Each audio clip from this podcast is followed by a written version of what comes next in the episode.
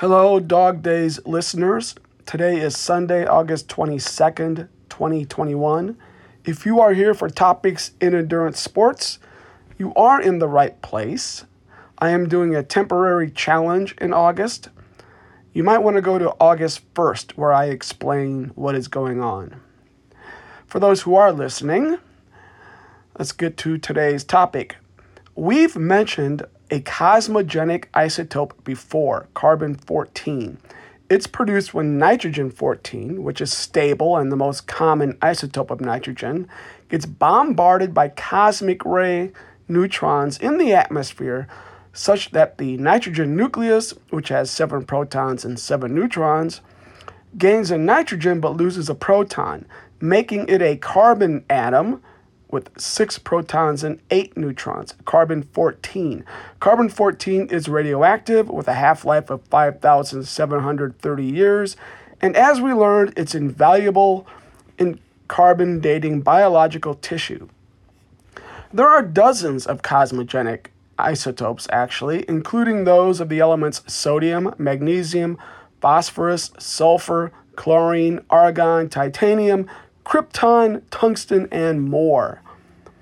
Another case is when oxygen 16, the most stable form of oxygen with 8 protons and 8 neutrons, is hit with cosmic rays and is converted into radioactive beryllium 10. Given that beryllium has only four protons in its nucleus, this seems more complex than the nitrogen 14 to carbon 14 conversion. In fact, in this case, four protons and two neutrons are lost from oxygen 16 in this reaction to give beryllium 10 with four protons and six neutrons. Beryllium 10 is radioactive with a half life of a million years, but only traces exist. By the way, and this is trivia that has nothing to do with the rest of today's episode, but beryllium 16, a radioactive isotope, that has 4 protons and 12 neutrons has a half life of 10 to the minus 22 seconds. I don't know how they could even measure that, but it's not surprising it's so short given the big imbalance between protons and neutrons, which I discussed in an earlier episode.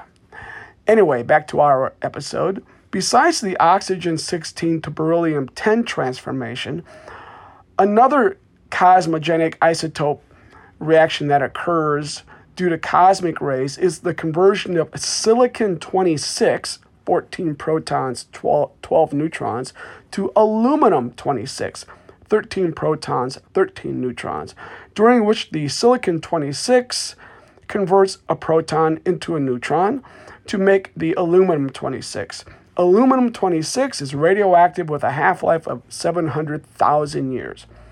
So, cosmic rays from the sun can convert silicon to aluminum and oxygen to beryllium.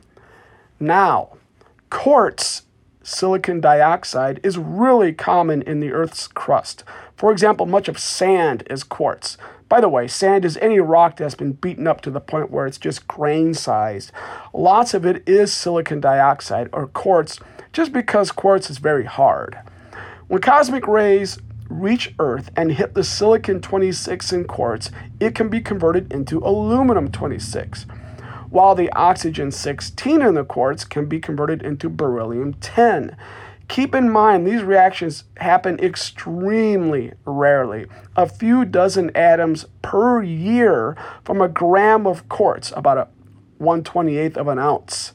I'm guessing that's pretty much immeasurable until you get thousands of years to build up enough of the beryllium and aluminum to detect. Cosmic rays cannot penetrate deeply into quartz. They can only convert silicon dioxide, the quartz, sitting at the surface of the rock or the sand. Thus, it is used as a way to measure how long a rock surface has been exposed to cosmic radiation, or how long that rock has actually been a surface rock as opposed to deep underground. A major earthquake is likely to expose new rock to the Earth's surface. If a geologist can identify rocks in a fault zone, that she is confident were brought to the surface in a past earthquake, then measurements of cosmogenic beryllium 10 and aluminum 26 can be used to date that rock, much like carbon dating. And it tells you when the earthquake actually happened. Very cool. Precarious rock is actually a geologic term applied to any rock that's likely to topple over in any nearby earthquake.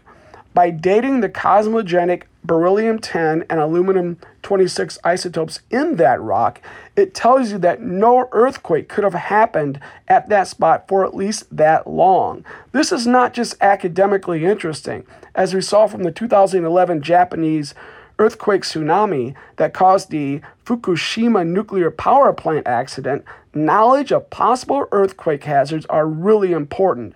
Past seismic activity, measured in part by these isotopes, can be incorporated into the risk assessment process when planning major civil engineering projects like nuclear power plants and dams. See you tomorrow.